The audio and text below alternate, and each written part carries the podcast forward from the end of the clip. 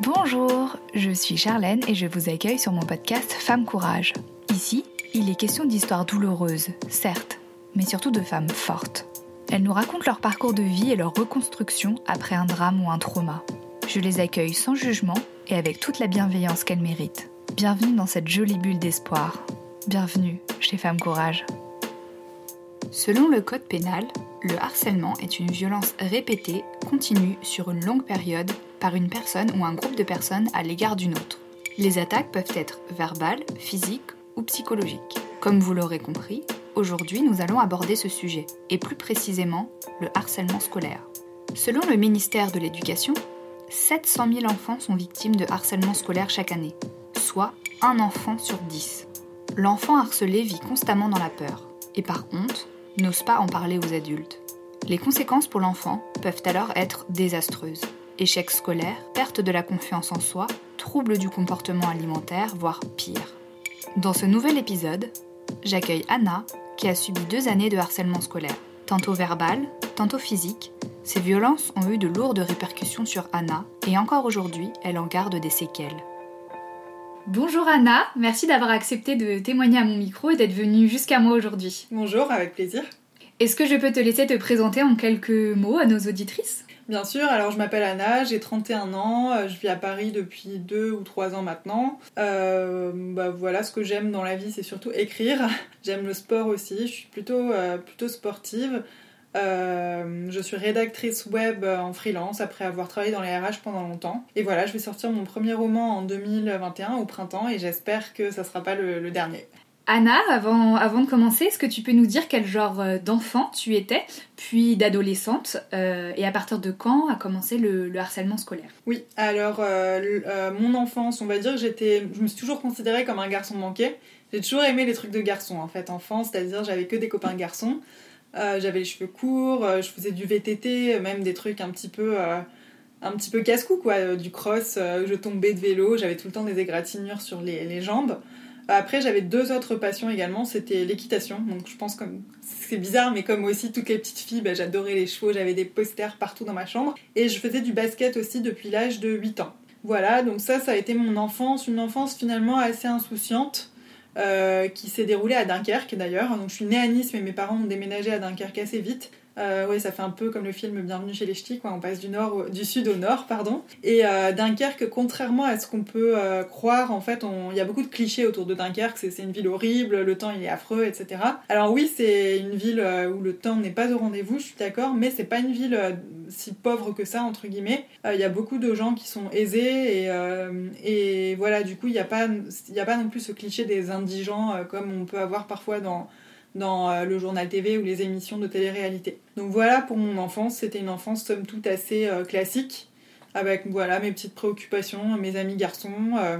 Et ensuite à l'adolescence, bah, je suis restée un petit peu garçon manqué. On va dire que quand je suis arrivée au collège, je voyais bien que les autres filles elles étaient plus féminines que moi. Moi, je m'en fichais un petit peu de mon style.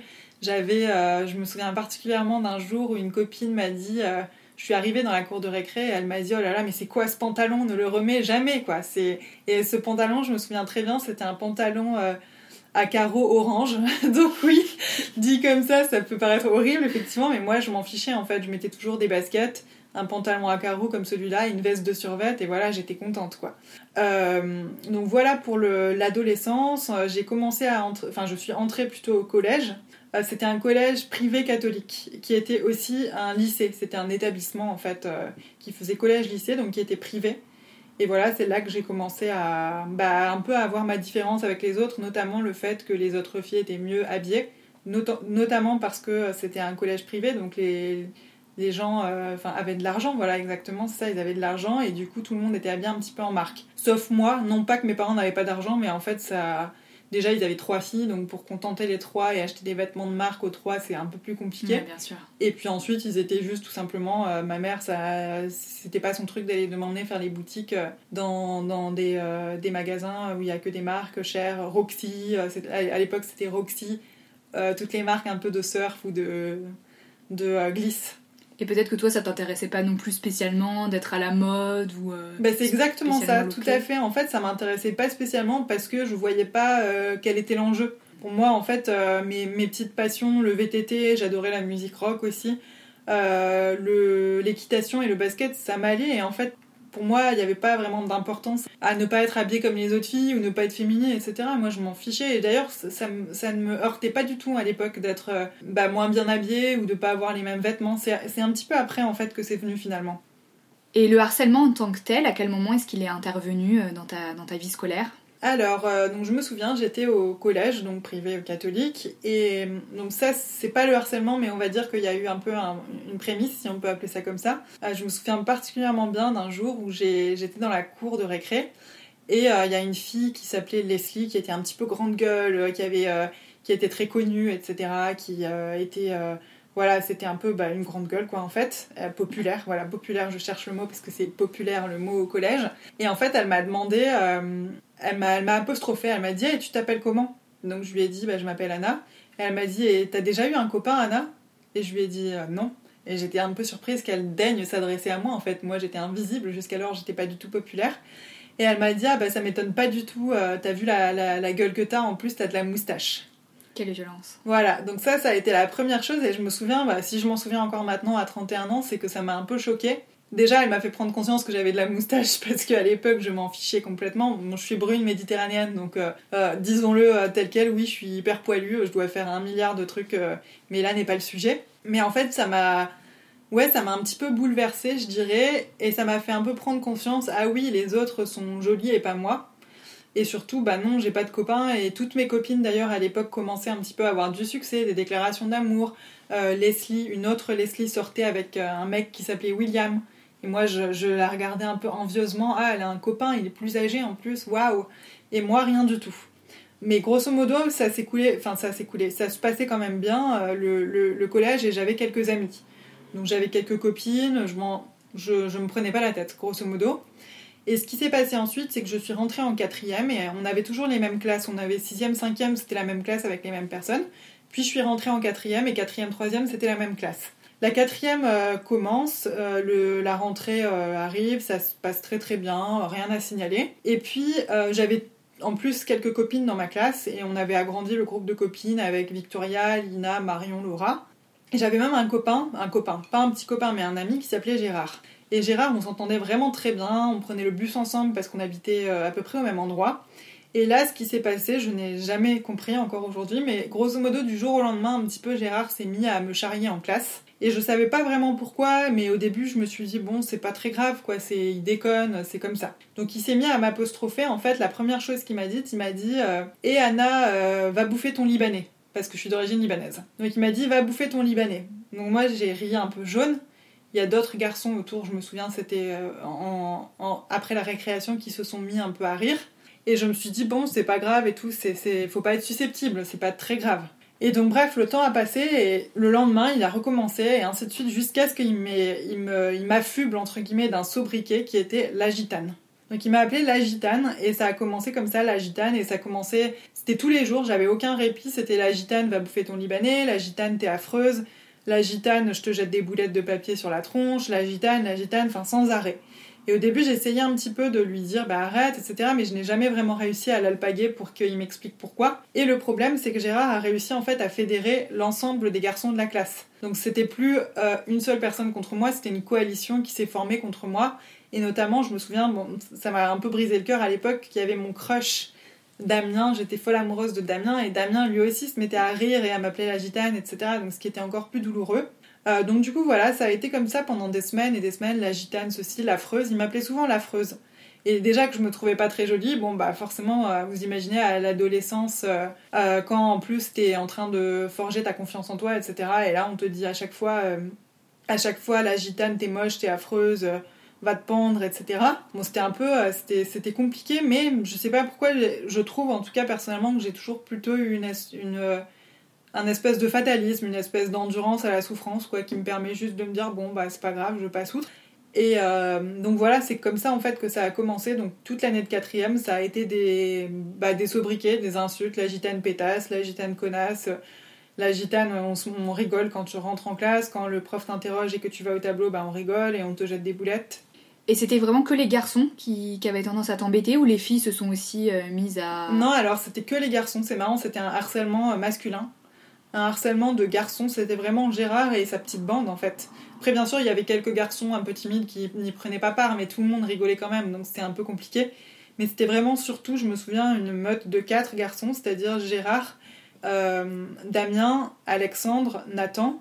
Et Gérard, il avait aussi un copain dans une autre classe, Grégoire, qui lui aussi s'y mettait quand il me croisait dans la cour, etc. Donc voilà, c'était vraiment ces quatre garçons qui me bah, jetaient les boulettes. Mais c'était vraiment sans relâche, quoi. Je me souviens de mon. J'avais toujours le cœur qui battait, en fait, quand j'entrais dans la cour, etc., parce que je savais qu'ils allaient m'embêter. Et à l'échelle du, collège, mhm. euh, est-ce que les profs le remarquaient, profs ou vie scolaire d'ailleurs, remarquaient ce genre d'agissement? Il laissait passer ou ça se passait comment? Justement, moi je pense que certains profs le savaient et qui n'ont jamais rien fait en fait. Notamment, euh, il y a eu la prof d'anglais qui était notre prof principale. Je me souviens très bien d'une fois où elle, elle, voyait bien que je me retournais toutes les deux secondes pour dire mais lâche-moi, arrête, laisse-moi, etc. Et j'ai vu qu'elle l'avait vu en fait. Je sais pas comment expliquer, mais j'ai vu dans son regard qu'elle l'avait vu. Et elle n'a jamais rien dit en fait. Et ça m'a. Je me suis toujours posé encore des questions à l'âge adulte. Pourquoi ne rien dire? Et après, il est arrivé aussi un autre épisode en cours d'art plastique. Je me souviens. Euh, donc, déjà, je suis arrivée dans la salle. Euh, j'étais arrivée un petit peu en retard et donc je suis rentrée dans la salle et il restait plus qu'une place au fond. Euh, avec juste la meute de loups salivantes juste derrière moi. Donc je me suis assise à cette place en sachant que j'allais me faire emmerder pendant tout le cours. Et en fait, euh, je me souviens très bien, c'était une époque où je commençais à être un petit peu mélancolique, un peu, euh, un peu suicidaire, quoi, en fait, on va dire. Et en fait, euh, je me souviens très bien que j'ai, on devait dessiner quelque chose qui nous tenait à cœur, mais je sais plus vraiment quelle était la consigne. Et j'ai dessiné, en fait, j'écoutais de la musique métal à l'époque, un petit peu dure, un petit peu noire. Et j'ai dessiné une pochette, j'ai redessiné une pochette d'un album. Et en fait, ce jour-là, euh, donc j'ai dessiné, j'ai fait ce dessin, voilà, je l'ai fini. Et ensuite, je me souviens très bien que les garçons derrière moi, donc ils arrêtaient pas de me lancer des boulettes, comme d'habitude. Et euh, je me souviens qu'ils m'ont dit, la gitane, on a dessiné ta roulotte. Donc voilà, la, roulotte de gitane. En, plus, j'ai jamais compris d'où est-ce que ça venait, ce surnom. Et je suis sortie du cours un peu plus tard que tout le monde parce que bah, je pense que j'étais triste. Et le prof m'a arrêté à la fin et il m'a dit, euh, dit Anna, je voudrais qu'on parle de ton dessin le dessin que je venais lui rendre 5 euh, minutes auparavant ou qu'il avait ramassé en passant. Et il m'a dit bah, C'est bizarre que tu écoutes une musique si violente alors que tu as l'air si douce. Et je me souviens, il m'a dit ça, et quelque part, je me dis qu'il avait. Il savait peut-être pas tout, mais il avait compris qu'il y avait quelque chose qui se tramait et j'ai rien osé dire. Je sais pas, je pense que j'ai bafouillé. Euh, je veux dire, j'avais aucun. Euh, j'avais aucune confiance en moi pour répondre, répliquer, etc. comme aujourd'hui. Et du coup, euh, j'ai rien dit, mais je pense que quelque part, il avait compris un petit peu qu'il y avait quelque chose. Et, tu penses que justement, ce dessin, c'était un peu un, message subliminal que tu voulais lui faire passer? Je pense pas que c'était un, message subliminal que je voulais lui faire passer à lui, mais je pense que ça reflétait bien mon état d'esprit. D'ailleurs, à l'époque, je m'habillais tout en noir. Euh, j'avais un manteau noir, je m'étais teint les cheveux en noir, etc. Et je pense que c'était pas anodin, mine de rien. C'était, il euh, y, avait un mal-être qui était sous-jacent et que j'essayais peut-être de faire voir à travers ça. Et je pense que lui, il avait décelé, on va dire, une petite. Euh, euh, quelque chose quoi qui l'a fait tilter, mais qu'il n'est pas allé plus loin, et du coup, bah, ça s'est terminé là. Il n'a pas du tout creusé. Non, il n'a pas creusé, non. Mm, mm. Alors disons que ce qui, ce qui était le plus douloureux, c'est que euh, donc ce harcèlement, il a duré pendant un an et demi. Enfin, un an et demi, deux ans à peu près, puisque c'était quatrième, troisième.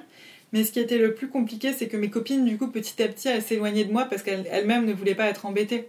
Et par exemple, je me souviens, il y avait vraiment un tabou par rapport à ce harcèlement parce qu'on n'en parlait jamais. C'est-à-dire quand il y avait un incident, on, revenait pas dessus, personne ne me défendait. Bon, il y a juste une fois un élève qui m'a défendu, mais c'est tout. Et après, tout le reste du temps, mes copines, jamais elles m'ont défendu. Et justement, elles étaient presque. Je me souviens, il y en avait une d'elles qui était un peu euh, béate d'admiration devant un des garçons. Nathan et ça lui enfin je veux dire ça n'impactait pas son jugement qu'il soit aussi méchant et aussi mesquin. Et du coup il y avait vraiment ce truc des copines qui s'éloignent un peu et de moi bah, de toute façon qu'est-ce que je pouvais faire? Je pouvais pas dire aux copines ah, en fait c'est pas des vraies copines donc je vais les laisser tomber parce que je me retrouverai seule. Donc du coup il y a eu ça qui a été compliqué. Et euh, ensuite il y a eu deux autres épisodes un petit peu plus violents à la deuxième année donc là, en troisième. Euh, donc grosso modo un jour euh, je me souviens j'avais enfin comment dire, je commençais à en avoir marre et j'ai voulu me rebeller. Et euh, bon, on va dire, il y avait un ultime résidu de, de combativité en moi. Et un jour, je me souviens, je suis arrivée devant le, préfabriqué qui était la salle de technologie. Et Gérard a recommencé euh, la gitane, nanani, ceci, cela, connasse, euh, etc. Et là, je lui ai dit Ah, mais c'est bon, lâche-moi maintenant, espèce de connard, laisse-moi tranquille, etc. Et là, il m'a giflé.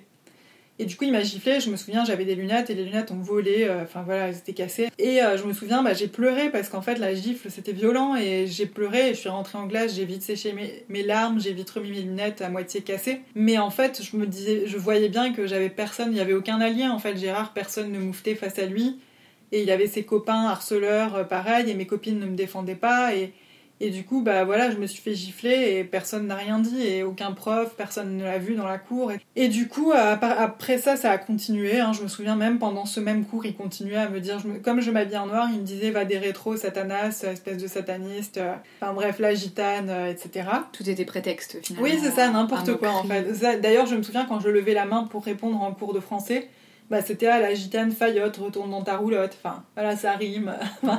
Des gamineries, des niaiseries. Et, euh, et en fait, euh, donc tout ça, ça s'est déroulé sur un an et demi, euh, deux ans. Et à la fin, en fait, il y a aussi eu un autre épisode de, de violence qui, qui a été, bah, encore une fois, un jour, j'ai riposté quand il m'a attaqué. Et là, il, m'a, il, avait il avait toujours un casque de scooter enroulé autour du bras. Et là, il m'a envoyé le casque de scooter dans, dans la figure, quoi. La violence. Voilà, ouais, c'est ça, tout à fait. Et ça, enfin, ce qui est hyper ironique, c'est que on était dans un lycée privé catholique et c'était ces mêmes gamins qui allaient prêcher la bonne parole en cours de caté, quoi. Et là, je trouve ça, mais presque, c'est presque drôle, quoi, en fait. Et ces mêmes gamins mal éduqués, quoi, en fait, qui, qui n'avaient aucune empathie et qui en avaient rien à foutre de, des autres. Et le, le coup du, du casque de scooter dans, dans la figure, enfin t'as dû avoir des marques, ça a dû être euh, violent physiquement. Bah, du coup, c'est ce qui a marqué un petit peu la fin du harcèlement. Donc, je vais dire le harcèlement officiel, parce qu'après, il y en a eu un, off- un officieux. Donc, ça a marqué la fin du harcèlement officiel, parce que du coup, bah, j'ai pleuré, et puis les gens m'ont amené chez la directrice, et là, mes parents ont été au courant, tout le monde a été au courant. Et là, à partir de là, on lui a dit si, vous, si on entend parler de vous encore une seule fois, euh, vous êtes exclu du lycée. Et là, c'est là où on a proposé à mes parents de porter plainte, sauf que moi, je voulais pas, parce que je craignais un peu une esclandre. euh, j'avais vraiment pas envie. Bah, en fait, c'est toujours ça. Quand on est adolescent, on n'a pas envie qu'il y ait un scandale et qu'on soit catalogué de ah la pauvre petite fille machin, etc. qui ne peut pas euh, qui peut pas survivre sans ses parents ou sans les adultes. Mais à partir de là, ça s'est entre guillemets officiellement arrêté. Donc c'était vers la fin de l'année, si je me souviens bien. Et, euh, et du coup, le harcèlement a été bah, clos par ce coup de casque. Oui, euh, effectivement, où je pense que je saignais du nez ou, ou quelque chose comme ça.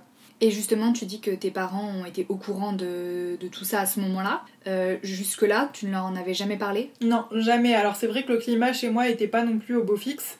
Mon père travaillait énormément et ma mère euh, s'en plaignait beaucoup, donc ils se disputaient assez souvent. Ensuite, ma grande sœur faisait un peu sa crise d'adolescence, qui a 3 ans de plus que moi. Donc... Et après, c'est vrai que j'ai toujours été très... euh, encore aujourd'hui, très dans... Bah, encore une fois, cette question de endurance à la souffrance, où je me dis non, c'est pas grave, je survivrai et, et j'y arriverai et je dirai rien. Et c'est mon problème, en fait. Voilà, c'est mon problème. Il y a un peu une fierté mal placée qui fait que j'avais pas spécialement envie de leur en parler. Et après, il y a aussi le gros problème du harcèlement, c'est vraiment la honte en fait. C'est la honte que ça suscite chez la personne.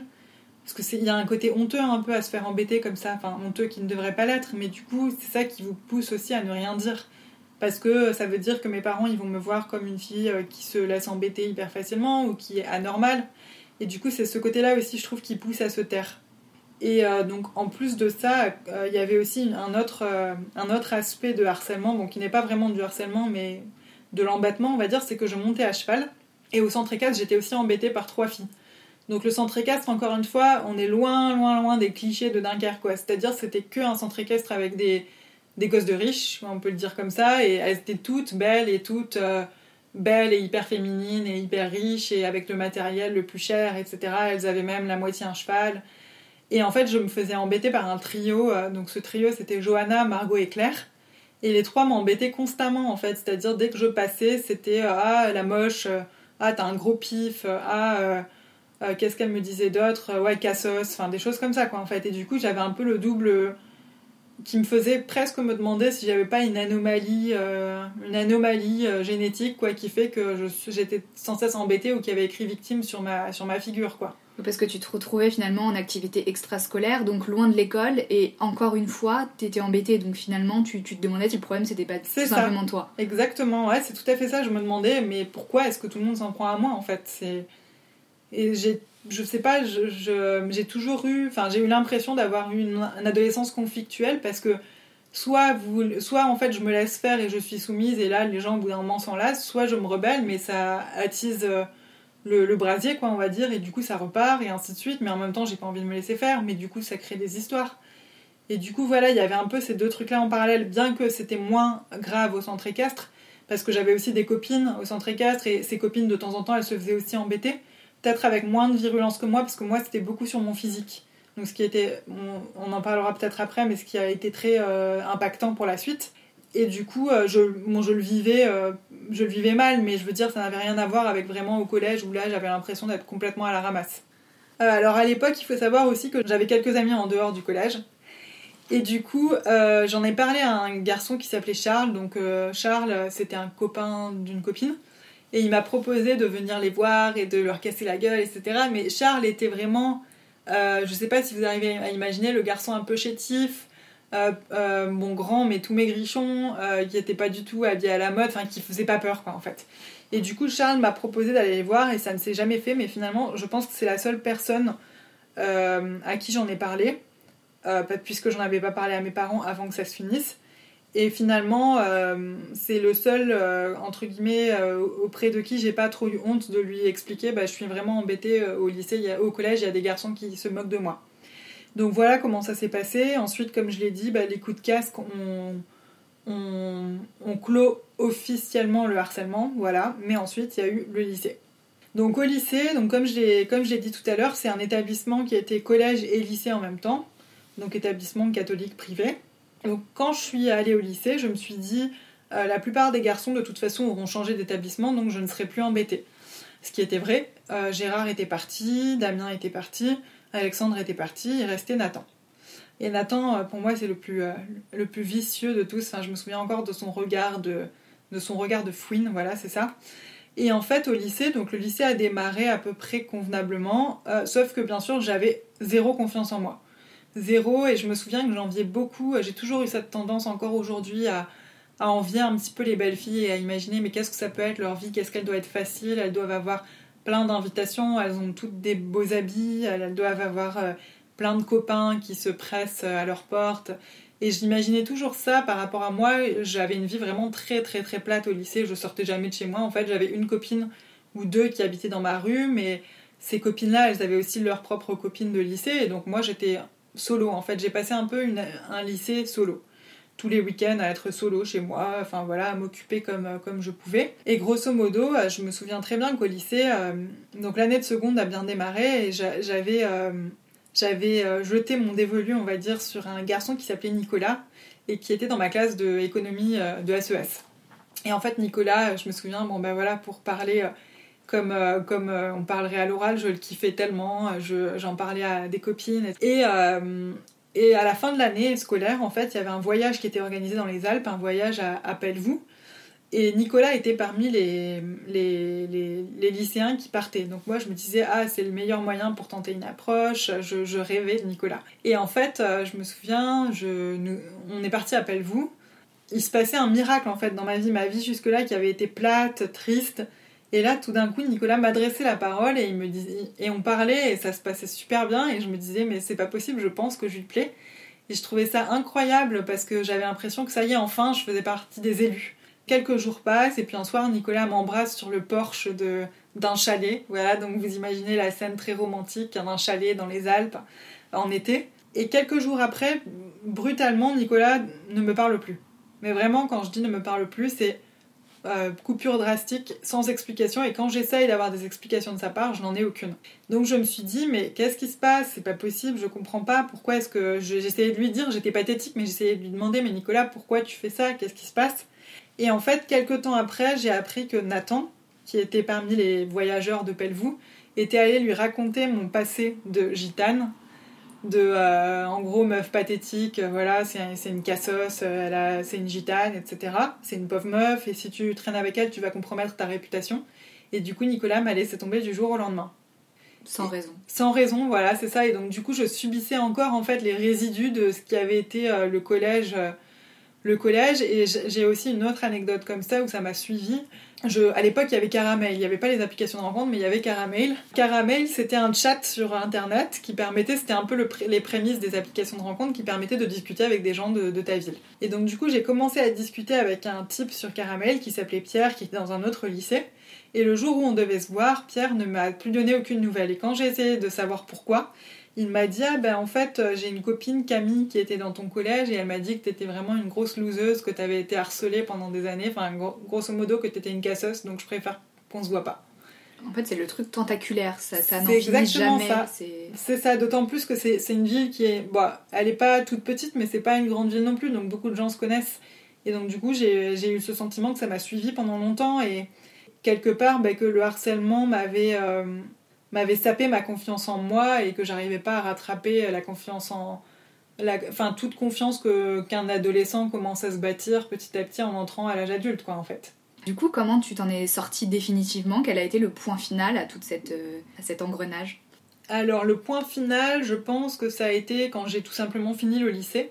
Bon, je suis quand même restée dans la même ville. Je suis restée deux ans à Dunkerque à la fac de droit et c'est marrant parce que ça a été un peu comme une résurrection dans le sens où euh, je découvrais en fait ce que c'était d'avoir des gens qui m'apprécient et d'être euh, aimé en fait par euh, et pas invisible en fait. Parce que autant au lycée j'étais pas mal aimée mais j'étais invisible.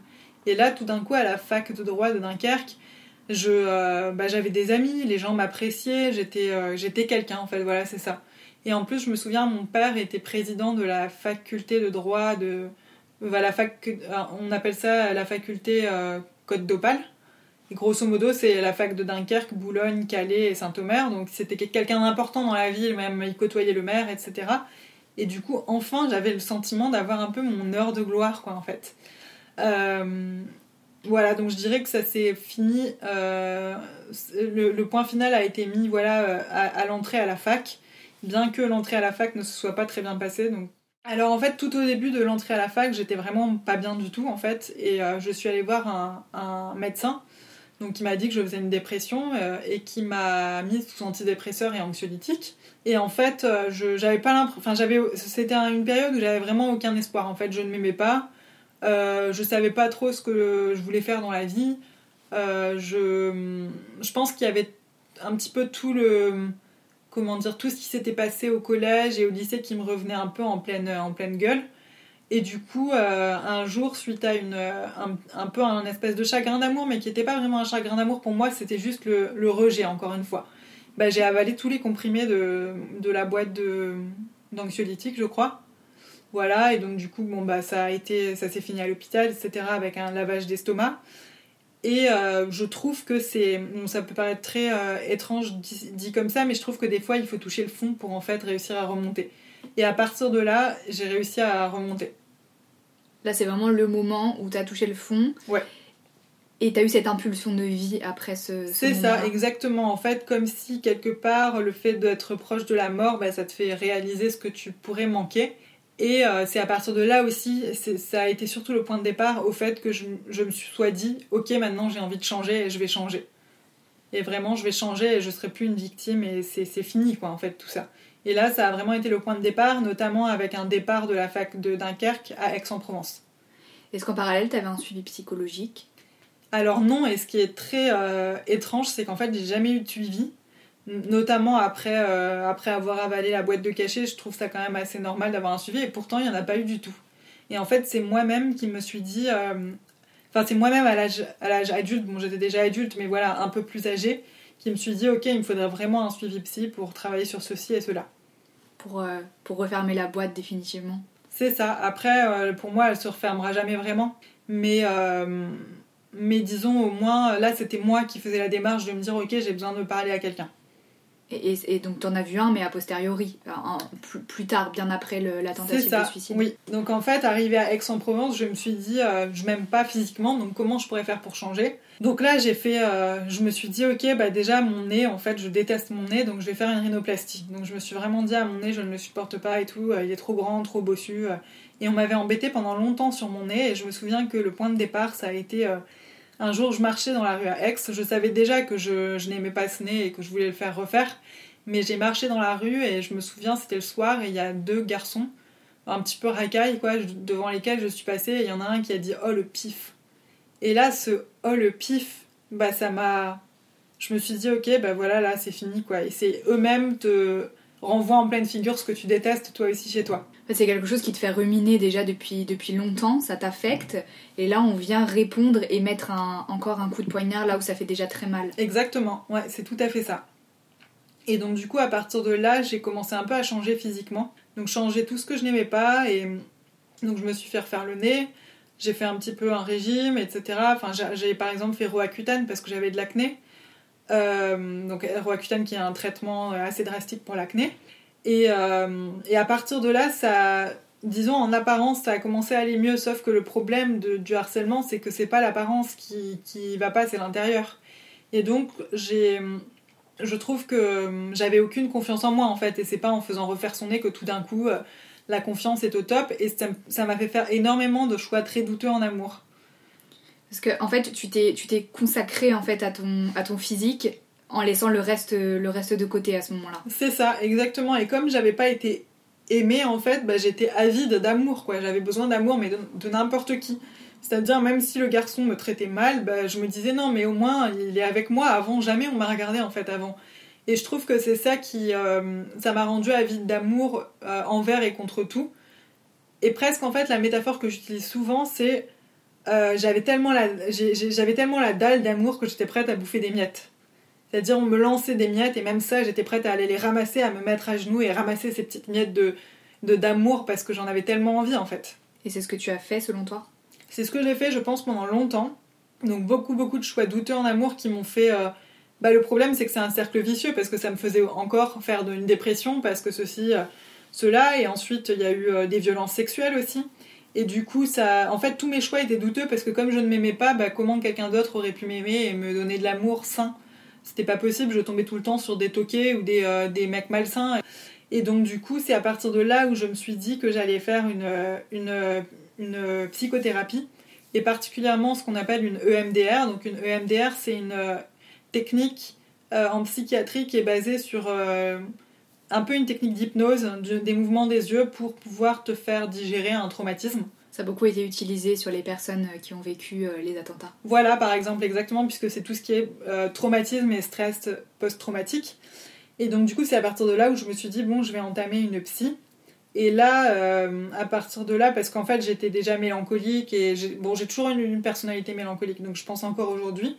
Mais vraiment, je me rendais compte que bah, j'allais tout le temps vers des personnes qui étaient malsaines pour moi, en amour. Donc, c'était principalement pour désamorcer ma vie amoureuse et qu'en plus, malgré tout, en fait, c'est malgré la transformation physique, ben, je ne m'aimais toujours pas. D'ailleurs, j'ai été diagnostiquée du coup de dysmorphophobe. Donc la dysmorphophobie, c'est un problème qui consiste à la personne en fait, donc en l'occurrence moi, je n'arrive pas à me voir comme je suis et donc à chaque fois je, me dis ah mon nez il est encore énorme alors que mon nez, euh, bon il est pas petit mais il est pas grand non plus. Et du coup c'est en fait tout le temps voir, euh, se voir d'une manière qui est déformée et je n'arrive pas à, réaliser que oui, maintenant je suis comme ceci, cela. J'ai toujours l'impression d'être comme avant, euh, moche, insignifiante. Euh. Un peu comme si tu te regardais dans un miroir déformant finalement. C'est exactement ça. Ouais, c'est tout à fait ça. Et donc aujourd'hui encore, quand tu te regardes, tu, tu te vois différemment de ce que tu es vraiment? Alors oui et non, je pense qu'il y a une part de moi qui est rationnelle par rapport à avant. Et du coup, je, on va dire que je, je sais qu'il y a des choses qui ont changé et je m'estime plutôt heureuse physiquement. Je veux dire, je me trouve pas, je me trouve pas moche, mais je veux toujours le mieux. Voilà, c'est ça. Je suis prête à faire. Je serais prête, si je m'écoutais, je pense, à faire euh, un milliard d'efforts déraisonnables pour atteindre une perfection qui n'existe pas en fait. Et je trouve que c'est encore plus accentué aujourd'hui avec les réseaux sociaux et les Instagram qui nous bombardent de euh, clichés parfaits, euh, lustrés, euh, de, de nanas parfaites, quoi, en fait. C'est une quête perpétuelle. C'est ça, c'est un idéal inatteignable, tout simplement. Et qui te rend malheureuse. Tout à fait. Exactement. Comment tu te sens aujourd'hui, Anna? Alors, je me sens mitigée, on va dire.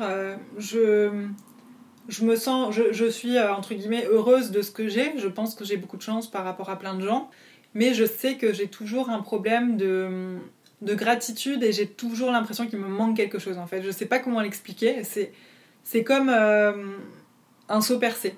Voilà, c'est ça. Il manque toujours quelque chose et chaque fois que j'obtiens quelque chose, euh, bah, je me dis ah maintenant il va me falloir autre chose encore et ainsi de suite. Après, je sais pas si c'est lié au harcèlement ou pas, ça, peut être lié à plein de choses. Mais je sais que c'est ma personnalité aujourd'hui. Après, je suis encore un petit peu mélancolique et sensible, un peu contemplative, mais ça m'a aussi donné des.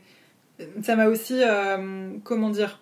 Forger une personnalité. Voilà, ça m'a forgé une personnalité. Déjà, je pense être assez forte. voilà, encore une fois, l'endurance à la souffrance, elle est bien présente et je trouve que je, je peux euh, bah, endurer beaucoup de souffrance, entre guillemets, sans rien dire, euh, sans, en tenant le coup. Et après, du coup, ça fait de moi quelqu'un de très déterminé, donc ce qui est positif, je pourrais aller jusqu'au bout, enfin, quitte à voilà, perdre des plumes pour avoir ce que je veux. Et ensuite, euh, bah, ça m'a aussi permis quelque chose de très important, c'est j'ai commencé à écrire. Donc l'écriture, j'ai commencé justement quand j'étais harcelée pour sortir un petit peu de mon monde. Et je m'inventais des histoires superbes où j'étais au collège, hyper populaire, hyper belle, euh, avec un super petit copain. Et du coup, je, je, je pense que ça m'a vraiment donné une certaine sensibilité sur l'écriture que j'aurais jamais eu si, euh, si j'étais pas passée par là. Et puis moi, je suis assez fataliste et je me dis que dans la vie, en fait, rien n'arrive pour, euh, pour rien. Enfin, tout arrive pour une raison et que ça te... Si, si, tu as vécu un mauvais moment, bah, ça te donne des armes pour la suite.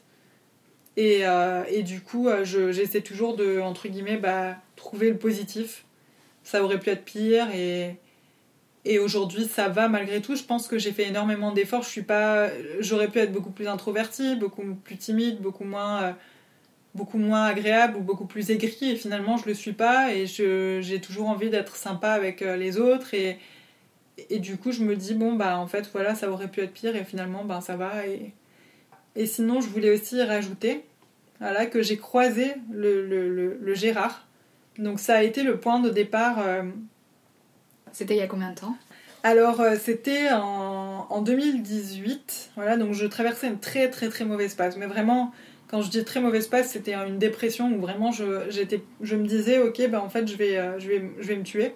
Parce que vraiment, je, la vie, elle m'apporte vraiment plus rien. Donc je pense que je vais me tuer. Je me suis vraiment dit ça. D'ailleurs, c'était ce jour-là. Et en fait, euh, le lendemain, donc grosso modo, pour expliquer le contexte, j'étais au carnaval de Dunkerque. Donc euh, le carnaval de Dunkerque, c'est toujours à partir du mois de janvier. Puis voilà, tout le monde se déguise, on va à un bal, un, défilé. Et en fait, donc j'allais un week-end chez une copine. Et en fait, bon, forcément, le fait d'aller à Dunkerque, ça me rappelait des mauvais souvenirs. Et en fait, cette copine m'a demandé, euh, le soir, on était dans la salle de bain, on se maquillait. Et cette copine, elle je sais pas pourquoi cette copine me demande souvent, euh, je, pense que ça l'a marqué, mais elle me demande souvent comment ça va par rapport à ça.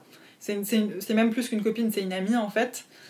Et je me souviens, j'étais tellement mal parce qu'en fait rien n'allait dans ma vie, rien du tout. Genre j'avais que des amours toxiques, euh, mon boulot ne me plaisait pas, je me voyais pas, j'essayais de, publier un livre, j'y arrivais pas.